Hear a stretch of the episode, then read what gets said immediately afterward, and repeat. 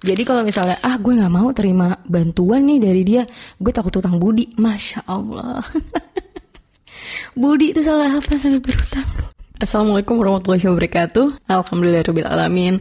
Kita bisa bertemu di hari yang sangat indah banget ya hari ini. Ya. Kenapa indah? Karena dari sepanjang mata memandang tuh jalanan sepi gitu. Berarti kan protokol kesehatannya ditaatin gitu ya. Alhamdulillah. Ya udah langsung aja ini dia segmen 21 cara untuk menjadi the best version of yourself. Maps, maps, maps, maps, maps, maps, maps. Let's do it. Oke, okay, itu dia tadi opening yang sangat-sangat membagongkan. Enggak canda. Ya udah oke. Okay. Jadi kita akan bahas 21 tips atau cara untuk menjadi versi terbaik dalam diri lo sendiri gitu. Ada 21 biasa tips kan dikit ya. 3, 5, 10 gitu ya ganjil-ganjil sunnah rasul. Tapi kalau ini kok banyak gitu 21. Nggak apa-apa.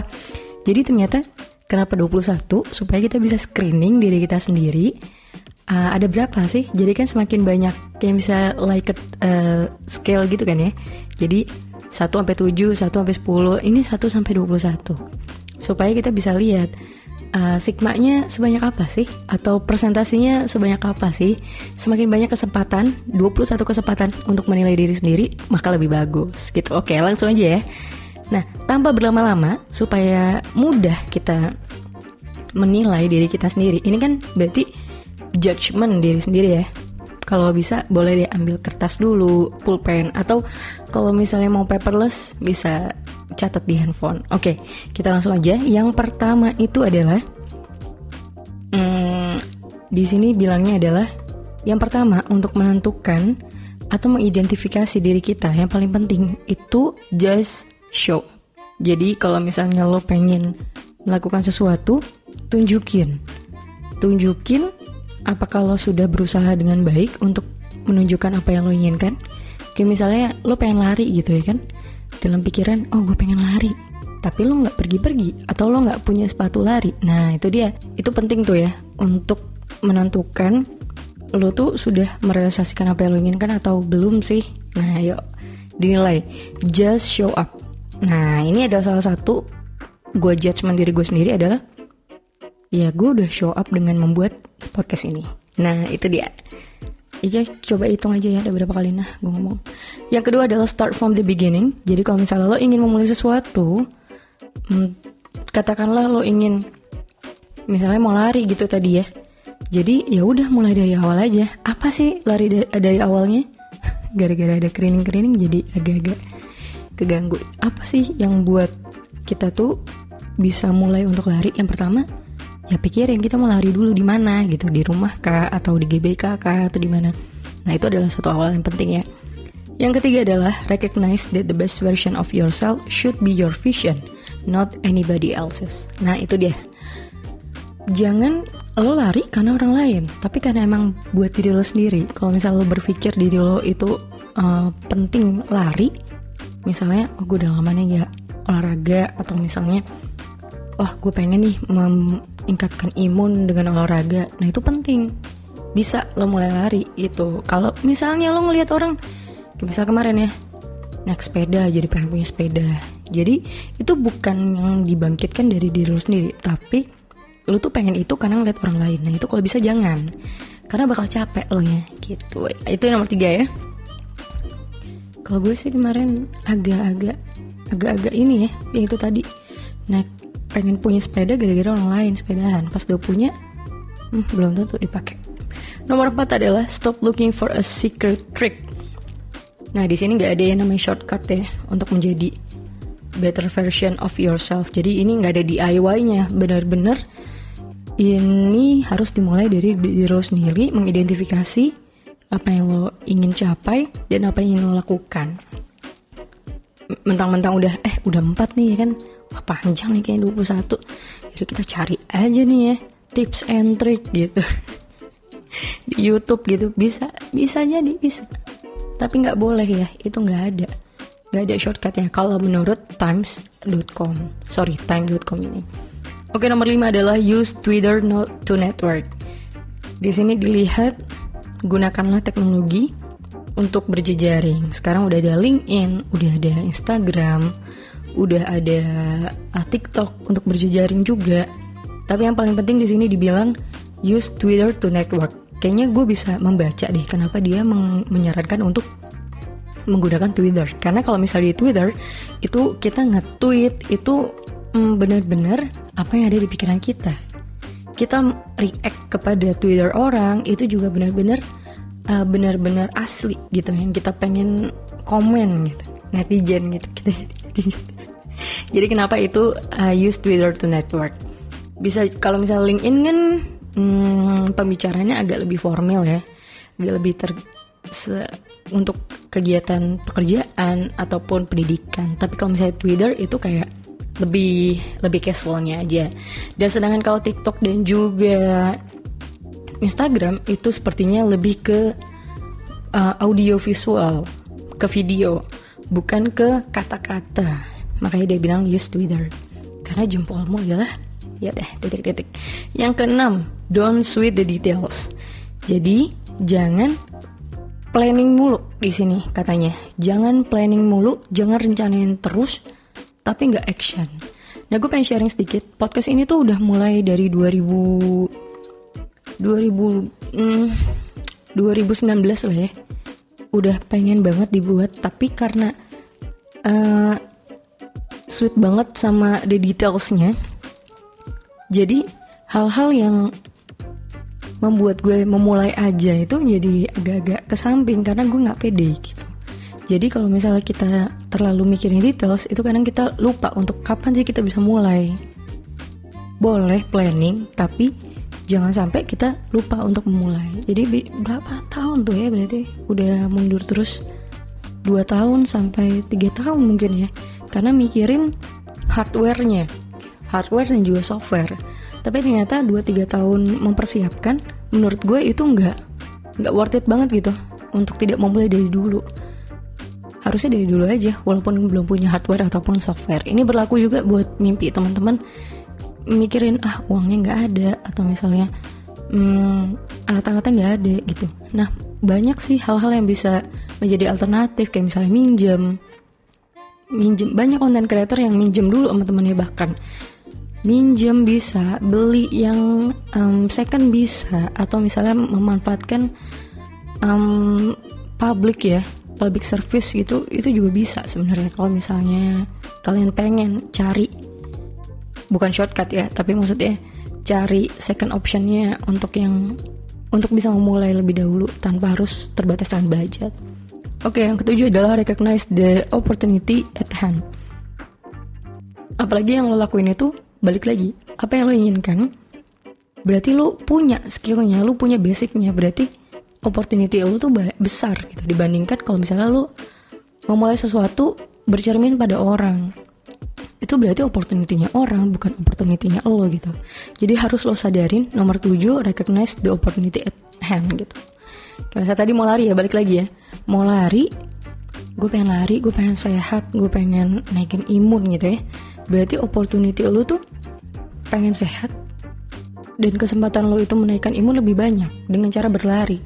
Dan lo harus sadar dengan tujuan lo atau opportunity itu gitu. Ya gitu ya Oke, nomor 7. Nomor 8, write on medium. Di sini ya, translating your thoughts into written narratives push you to think about the ideas in your hand at a much deeper level. Hmm, banyak banyak panutan-panutan gue yang pintar ngomong dan juga pintar nulis. Yang pasti mereka pintar ngomong dulu baru pintar nulis. Dan gue ngerasa kenapa mereka menulis, yang pertama mencegah untuk lupa ada panutan gue namanya Pak Junanto Hardiawan itu tuh dia menulis apa yang dia pernah katakan. Ataupun apa yang pernah dia jalani. Supaya nggak lupa supaya bisa mengedukasi orang-orang. Dan yang ketiga adalah untuk legacy. Kepada keluarga kita anak kita cucu kita nanti. Saat punya tulisan yang benar-benar kita karyakan gitu. Gak usah mikir ada yang beli atau enggak ada yang baca atau enggak. At least at least itu benar-benar versi kita kita yang nulis kita jalanin kita pengen share gitu jadi dia saranin ya nomor 8 itu adalah kalau bisa lo nulis Dan selanjutnya di nomor 9 itu ada don't count the hours. They don't matter. Jadi kamu tuh tidak boleh fokus kepada uh, hal-hal uh, detail banget ya. Detail tuh penting, tapi jangan terlalu detail juga. Kayak misalnya dulu gue pernah melakukan uh, hal yang seperti ini dan itu gue sadari salah. Waktu itu di awal-awal WFA WFO pada saat uh, harus dibuat logbook gitu. Jadi kita boleh WFH Terus uh, kita harus membuat logbook. Hari itu kita ngerjain apa aja dan kita ada koordinasi bagaimana aja. Nah, kayak gitu di situ dilihat itu fungsinya untuk ngetrack apakah kita benar melakukan pekerjaan walaupun di rumah. Karena kan banyak ya. Banyak godaannya, banyak banyak hal-hal pekerjaan rumah yang tidak harusnya kita kerjakan jadi kita kerjakan. Lalu waktu itu gue membuat logbook. Fungsi logbook itu buat gue bukan cuma mencatat apa yang gue lakukan hari ini, tapi untuk mencatat atau merencanakan apa sih yang akan gue lakukan esok hari. Entah itu esoknya WFO atau WFH. Nah, jadi gue udah tahu nih, hari ini gue ngerjain apa, dan kalau misalnya ada outstanding, besok gue kerjain lagi. Atau nextnya besok gue pengen ngerjain apa. Nah ini tuh gue lakukan logbook tersebut di sebuah Excel dan sampai jam-jamnya. Jadi setiap pekerjaan gue batasin waktu pekerjaan yang gue lakukan dan sering kali pasti salah meleset gitu. Jadi kalau misalnya pas WFO gue bisa mengerjain kerjaan A B C. Misalnya kayak gitu ya. A gue kasih waktu 30 menit B 1 jam C 1 jam gitu. Nah pada saat realisasinya di kantor. Ternyata banyak hal-hal yang tidak kita ingin lakukan jadi kita lakukan. Entah itu update sama teman satu tim atau kita jadi ngerjain case by case yang ada di tempat terus uh, kita diskusi sama tim lain ya kayak gitu-gitu. Yang unpredictable things tuh banyak gue lakukan sehingga menggeser apa yang menjadi perencanaan gue di awal. Nah itu kadang membuat kita stres. Jadi boleh melakukan itu tapi yang tidak boleh itu adalah pada saat kita nggak meet the requirement ataupun kita tidak sesuai dengan apa yang kita rencanakan, kadang kita jadi stres gitu. Dan itu yang nggak boleh sebenarnya. Makanya jangan terlalu detail-detail banget deh. Pokoknya kasih tahu aja di situ pengen apa. Terus uh, misalnya kalau misalnya tadi lari, nah apa aja sih? Yang pertama adalah menentukan di mana. Terus pergi aja ke sana. Terus nanti di sana pengen lari satu jam kayak dua jam. Kita kan nggak tahu kemampuan lari kita pada saat itu seberapa lama dan seberapa panjang. Jadi jangan sampai perencanaan kita itu membuat kita jadi stres gara-gara banyak faktor X yang kita tidak rencanakan eh kejadian gitu. Oke, okay, next. Di nomor 10 itu ada accept help from other people. Jadi jangan don't let your pride get in the way. Most successful people needed help along the way too. Nah, ini dia jadi kalau misalnya ah gue nggak mau terima bantuan nih dari dia, gue takut utang budi. Masya Allah. budi itu salah apa sampai berutang? Ini sering sekali ya hal-hal kayak gini-gini mm, membuat kita tuh jadi gak fokus sama pemecahan masalah. Kayak misalnya gini, gue adalah seorang koki misalnya, teman gue adalah seorang hmm, misalnya gue seorang koki dan dia sebagai uh, pembuat jadwal gitu ya pembuat jadwal hari itu tuh pengen masak apa aja atau pengen menerima customer siapa aja. Tiba-tiba suatu saat suatu saat nih ya suatu saat gue pengen mengerjakan pekerjaan dia gitu. Gue disuruh didelegasi oleh bos gue untuk eh kerjain tuh kerjaannya A gitu. Nah gue mikir ngapain gue ngerjain kerjaan A gitu? Padahal kan gue koki ya. Gue tugasnya adalah masak dan menerima uh, schedule dari dia. Tiba-tiba gue harus mengerjakan kerjaan A. Ya gue harus belajar lagi kan bagaimana untuk menghubungi orang dan dihubungi orang. Gue harus gue harus apa namanya ngeset waktu-waktunya. Sedangkan selama ini gue tuh expert di masak bukan expert dibuat jadwal. Nah itu, jadi kita harus minta tolong nih sama teman-teman yang lain. Eh gimana C D E F G H I J K? Eh gimana kalian bisa nggak nih? Atau kita udah tahu tuh si J itu expert banget di bidang scheduling sebenarnya. Ya udah kita tolong aja sama dia, gitu kan? Jangan sampai gara-gara uh, tugas kita yang semula itu bukan tugas kita ataupun bukan expertnya kita saking kita pengen ngerjain itu kita jadi belajar lagi from the scratch gitu. Padahal udahlah kita masak dulu gitu. Nah, itu dia. Sedangkan kalau misalnya soal utang budi please come on. Dengerin gue ya. Kebaikan yang kita dapatkan pada hari ini itu belum tentu harus kita balas sama dia juga. Dan mungkin di waktu yang tidak lama dari itu atau mungkin ah nanti setahun lagi tiba-tiba dia ungkit please come on. Kayaknya semua orang tuh harus merubah cara berpikirnya deh. Jangan kayak gitu. Jadi ya udah nggak apa-apa. Kita menerima perbuatan baik dari dia nih hari ini. Abis itu tanamkan dalam hati. Oke okay, next time kalau ada yang butuh um, bantuan gue sesuai apa yang gue punya nih akan gue berikan gitu. Jadi nggak harus balikin ke dia lagi. Kita balikin aja ke orang-orang yang membutuhkan lainnya. Yang minta tolong kepada kita di kemudian hari. Dan pada saat kita juga punya apa yang mereka minta. Gitu gitu. Aduh smart people. Smart people. Oke okay, ya jadi dapatkan pertolongan sebanyak-banyaknya jika kalian butuhkan. Jika kalian butuhkan Oke, yang ke-11 adalah launch a personal website. Sekarang banyak banget website mm, ataupun aplikasi Express menciptakan website atau profile, profile web kita sendiri. Misalnya Milkshake ataupun Linktree ya ataupun yang lainnya. Misalnya teman-teman tahu boleh nanti sharing. Kalau gue sih pribadi suka sama Milkshake. Um, di situ kalian bisa masukin semua link semua link-link dari uh, personal branding kalian, misalnya LinkedIn, Instagram, uh, Twitter, uh, terus um, apa pun itu. Uh, dan terakhir gue nambahin jurnal. Jadi jurnal yang kita publish pada saat kita kuliah dulu, kita masukin ke situ. Jadi itu orang tuh tahu kita tuh berdasar uh, asalnya itu dari mana, uh, punya expertise apa, terus uh, apa sih pengalaman-pengalaman yang kita miliki gitu. Jadi mereka juga kalau mau butuh apa-apa gampang ke kitanya juga reach outnya jadi nyambung gitu oke okay? Terus yang ke-12 adalah right answers on Quora. Jadi Quora ini seperti ASFM tapi lebih substance. Di Quora itu banyak pertanyaan matematika, fisika, kimia dan lain-lainnya. Jadi hmm, agak lebih kompleks dan berisi sih pertanyaan-pertanyaannya. Nggak seperti ASFM dulu ya. Dulu gue inget banget ASFM.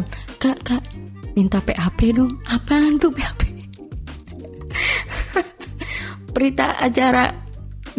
Apaan PHP ternyata post a picture. Ampun sama anak-anak saat itu ya. Nama-namanya PHP ya udah kirain pemberi harapan palsu. Ternyata post a picture. Oke okay, harus atau yang lebih silly lagi kak mau lihat dong uh, profile kakak saat ini gitu. Dia pengen lihat banget wallpaper gue apa tapi kalau di Quora ini banyak pertanyaan-pertanyaan lebih substance soal-soal fisika ataupun soal financial planner terakhir gue pernah jawab dan banyak hal-hal yang bisa kita temukan di sana. Pertanyaan-pertanyaan lebih ke arah hmm, pelajaran ataupun itu expertise kita, ekonomi, bisnis ataupun uh, tips and trick dalam menjalani kehidupan ini. Gitu ya, right answers on Quora. Jadi itu mengasah ya, mengasah keahlian kita, terus juga memberikan pengetahuan yang banyak untuk kita Den dengan materi yang random sebenarnya. Kalau buku kan kita udah tahu nih materinya apa. Kalau di Quora lebih banyak lagi. Oke, nomor 13 adalah ignore the social media scoreboard. Jadi kalau misalnya kalian pengen posting di sosial media, posting aja. PD, PD, nggak usah mikir dua tiga kali, PD. Uh, posting apa yang menjadi diri kalian saat itu kalau misalnya kalian mikirin eh gue mau posting ini kalau jam segini like-nya banyak nggak ya atau eh gue posting jam segini atau gue posting materi ini relevan gak ya sama yang sekarang lagi oh my god oh my god nggak usah bambang posting aja oke okay? Abis itu let the universe melihat, menilai dan mendapatkan intisari dari informasi yang lo, bagikan gitu. Oke, okay. nomor 14 adalah celebrate the small wins. Nah ini boleh nih memberikan apresiasi untuk diri kita pada saat kita mendapatkan sesuatu. Misalnya waktu itu terakhir gue punya project di kantor uh, dan selesai, alhamdulillah tidak ada yang um, berarti uh, miss-miss dikit tapi hal itu menjadikan uh, kegiatan tersebut menjadi perfect ya. Dan waktu itu udah selesai asik pada saat pulang gue beli makanan yang gue pengen. Jadi biasa kalau misalnya ada acara itu gue, gue itu kalau misalnya ada project nggak pernah lapar. Apalagi kalau hari H kan minus duanya itu loading. H minus satunya itu adalah hmm, H minus satunya itu adalah gladi bersih. Nah sampai hari H which is tiga hari in total jadi gue gak akan makan tuh di rentan waktu tiga hari itu ataupun sebelumnya. Nggak ada rasa lapar. Yang gue rasakan adalah aduh apalagi yang kurang ya? Tuh tulis gue apa yang kurang apa yang belum apa yang miss bahkan. Bahkan gue udah yakin nih apa namanya checklist. Hmm, checklist gue udah lengkap gitu ya kayak misalnya oh loading udah uh, hubungin MC udah konsumsi udah dan segala macam ya. Itu masih aja yang gue pikirin adalah udah atau belum tapi gue juga mikirin ada yang lewat atau enggak? Padahal itu adalah itu adalah to list yang selalu dipakai pada saat setiap kegiatan. Kan plan do and check gitu. Dan gue selalu mengulang-ulang saya tidak lapar. Setelah cara barulah benih-benih lapar itu muncul. Dan gue udah gue udah mm, nazar nih. Biasanya najar kebaikan untuk orang lain ya tapi ini kan najar untuk kebaikan diri gue sendiri. Ya itu gue udah mikir apresiasi untuk diri gue setelah acara selesai adalah gue ingin makan uh, fried chicken waktu itu dan oke okay, setelah acara gue membelinya di drive thru dan makan di rumah sesimpel itu sebenarnya mengapresiasi diri sendiri Oke, okay, tapi jangan kebanyakan juga ya. Banyak banget gue lihat konten di TikTok. Boleh mengapresiasi diri sendiri, tetapi jangan terus-terusan nanti boncos. Nah itu dia. Salah satunya ya lo harus mesti mawas diri lah ya. Apresiasinya juga nggak perlu yang gimana-gimana. Oh gue pengen beli tas keren gitu atau oh gue pengen jalan-jalan ke luar negeri setelah project ini masya allah nggak gitu bambang secukupnya aja makanan itu ya atau oh abis ini gue pengen tidur karena kemarin kurang tidur nah itu juga apresiasi Oke, nomor 15. Stop eh stop. Stop pretending to know things you don't know. Nah, karena gue adalah Taurus, jadi gue nggak pernah nih ngerasain kayak gini. Hmm, kayak misal orang nanya, terus gue bilang, oh ya gue tahu tuh, padahal gue nggak tahu. Jadi kalau misal gue tahu, gue bilang tahu. Tapi kalau misalnya gue nggak tahu, gue bilang nggak tahu. Oh sorry, gue belum denger tuh itu. Nanti gue cek deh gitu. Jadi nggak boleh ya kita pura-pura. Soto itu penting, boleh. Maksudnya boleh itu uh, im, bukan bukan ini. Namanya apa ya? Improvisasi. Bukan soto ya, tapi improvisasi itu boleh dan penting. Tapi improvisa improvisasinya juga jangan ngasal. Harus berdasarkan minimal apa yang sudah kita pernah dengar atau kita lihat. Jadi tinjauannya ada gitu. Oke, okay, karena sesuatu hal yang kita buat-buat itu pasti kelihatan sama orang lain. Jadi, be yourself dan jujurlah apa yang lo tahu. Nomor 16 adalah embrace failure. You can become the best version of yourself by playing it safe. Heck, getting fired could even be the best thing that ever happened to you.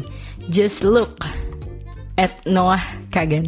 Itu adalah um, Noah Kagan tuh ada di employee 30 at Facebook ya. Jadi ya udah.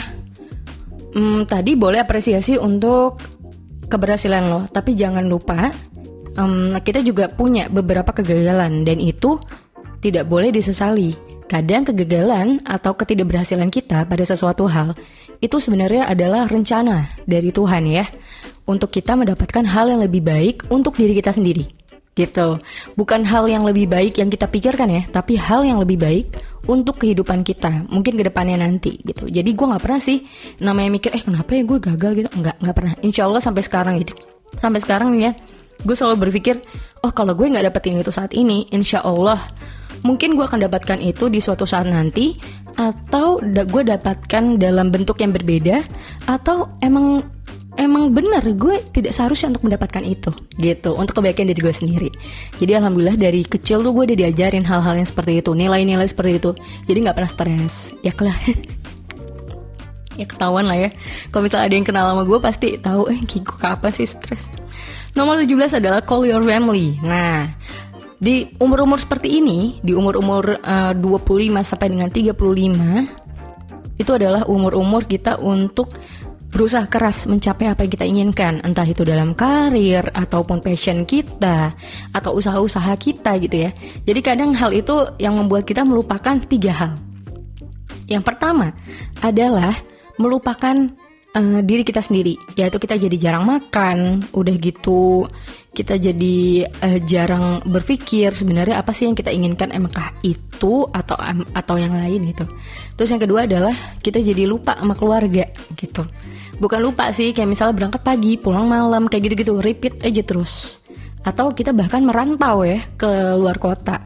Dan yang ketiga kita jadi lupa sama tujuan kita. Gitu karena rutinitas hal, -hal seperti itu membuat kita kadang lupa essentialsnya jadi penting banget di sini tuh disebutin nomor 17 untuk menjadi the best version of yourself adalah jangan lupa telepon keluarga. Jadi kita harus tahu keluarga kita tuh posisinya seperti apa. Apa yang mereka lalui, apa yang mereka kerjakan, apa yang mereka butuhkan, dan apa yang kita butuhkan dari mereka. Itu. Dan sampai sekarang alhamdulillah gue masih nelpon hmm, dulu sih sempet ya. Di awal-awal gue kerja masya allah pagi-pagi pergi gelap pulang gelap. Jadi pulang itu cuman ketemu sama nyokap gitu pas. Jadi gue usahain pulang itu walaupun gue udah makan di kantor malam itu. Ya gue makan lagi di rumah. Gitu jadi karena gue tahu pada saat gue makan di rumah itu adalah saat-saat gue bisa ketemu sama nyokap gue. Jadi gue makan. Jadi pada saat nyokap gue nanya ini mama jangan nggak nih kalau bisa udah makan belum? Belum. Gue bilang gitu kalau emang nggak capek banget. Udah makan belum? Belum gitu. Jadi makan lagi. Jadi tetap kita harus kunci kesuksesan itu gue selalu ya bicara selamat ulang tahun. Semoga sukses dalam pekerjaan dan keluarga. Karena itu adalah balancing yang harus kita miliki. Itu adalah pondasi rumah kita untuk mencapai kesuksesan kita. Luar biasa Giko luar ini ada tepuk tangan sih tepuk tangan. Thank you. Nomor 18 adalah exercise in the morning susah banget abis subuh pasti tidur lagi nggak kebablas subuh aja udah alhamdulillah tapi setiap ujian sampai saat ini ya, setiap ada ujian nih, ujian materi ya, bukan ujian hidup, ujian hidup tiap hari, tiap hari dong gue olahraga, enggak. Ujian materi nih. Terakhir gue ikut ujian sertifikasi CFP dan tiap pagi sebelum ujian di hari itu gue SKJ dulu di rumah. Kenapa? Karena gue merasakan setiap kita senam dulu atau exercise dulu, apa ya? mungkin ada kandungan-kandungan semangat dalam diri gue tuh bangun gitu. Semangat jadi keringetan terus abis itu mandi wah enak banget segar. Segar bangun jadi bangun kok bangun bangun gitu. Cukup SKJ aja 10 menit insya Allah. Kita tuh jadi semangat dan menghadapi hari itu tuh jadi lebih siap. Lebih efeknya tuh lebih keren sih dibandingin sarapan bener. Tapi kalau sarapan penting juga ya. Oke nomor 9 adalah create a side project nih kayak gue gini nih. Kerja boleh kita punya kerja yang utama Tapi belum tentu kan pekerjaan kita itu adalah passion kita. Itu yang pertama. Yang kedua Kita kerja mungkin kita punya apa ya Punya pengalihan gitu.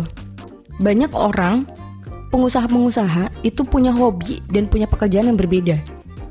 Itu buat apa? Untuk balance their life Nah kita juga butuh. Kayak misalnya gue juga uh, ini suka banget sama broadcasting. Sedangkan di kantor gue itu lebih ke administratif. Jadi ya udah gue broadcast sendiri aja nih kayak gini. Jadi satu sama lain saling mendukung. Hal-hal kelelahan yang gue dapatkan dari kantor itu gue produce menjadi sebuah karya dalam broadcast. Dan apa ya pencapaian-pencapaian dari broadcast dan insight-insight baru dari broadcast yang gue lakukan gue bawa energinya kepada pekerjaan gue ya, hal yang administratif tersebut. Jadi dua hal itu adalah energi yang saling tarik menarik.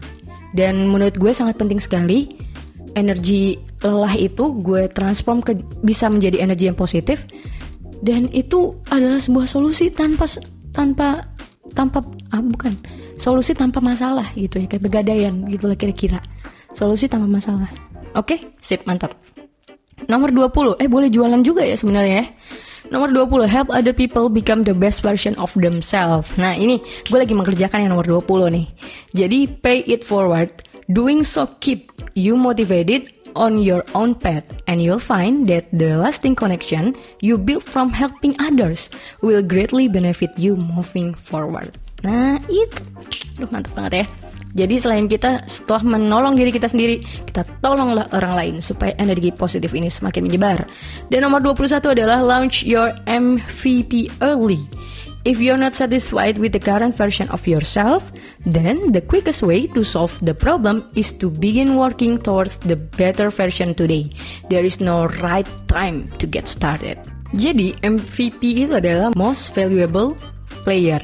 Jadi uh, ya seperti jangan ditunda-tunda lah ya untuk menjadi sesuatu yang lo inginkan gitu dari sini. Jadi jangan salah kalau misalnya ada banyak istilah mulai aja dulu. Nah ini juga mulai aja dulu. Oke deh, udah 21 nih. Udah 21, jangan banyak-banyak lah. Udah udah pusing kok. Iya, 21 aja udah cukup. Alhamdulillah semoga lo bisa menemukan 21 ciri-ciri dalam diri lo. Itu berarti lo sudah menjadi the best version of yourself. Alhamdulillah alamin.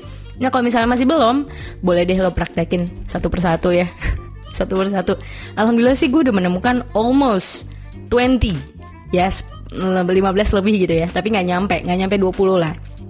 Masih belum sampai di 20 karena kesempurnaan itu hanya milik Allah dan ini hanya tips and trick untuk mengukur. Oke deh. Terima kasih banyak yang udah dengerin. Nah semoga ini bisa menjadi tambahan ya tambahan seperti yang sudah gue bicarakan kita akan punya tiga segmen yaitu adalah mind, soul, and body. Nah di sini ini adalah bagian dari Main, benar, benar, benar. Jadi kalau main, lo bisa rubah. Lo bisa rubah pemikiran lo untuk menjadi lebih positif lagi. Sesuai dengan yang tadi itu, 21 pengukur untuk menjadi the best version of yourself.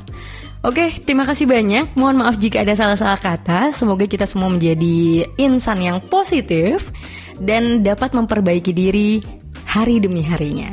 Kita akan ketemu lagi di versi-versi banyak lainnya dalam Maps. So, Listeners itu buat come on and let's go. Thank you. Terima kasih sudah mendengarkan Maps. Kita akan ketemu di episode berikutnya.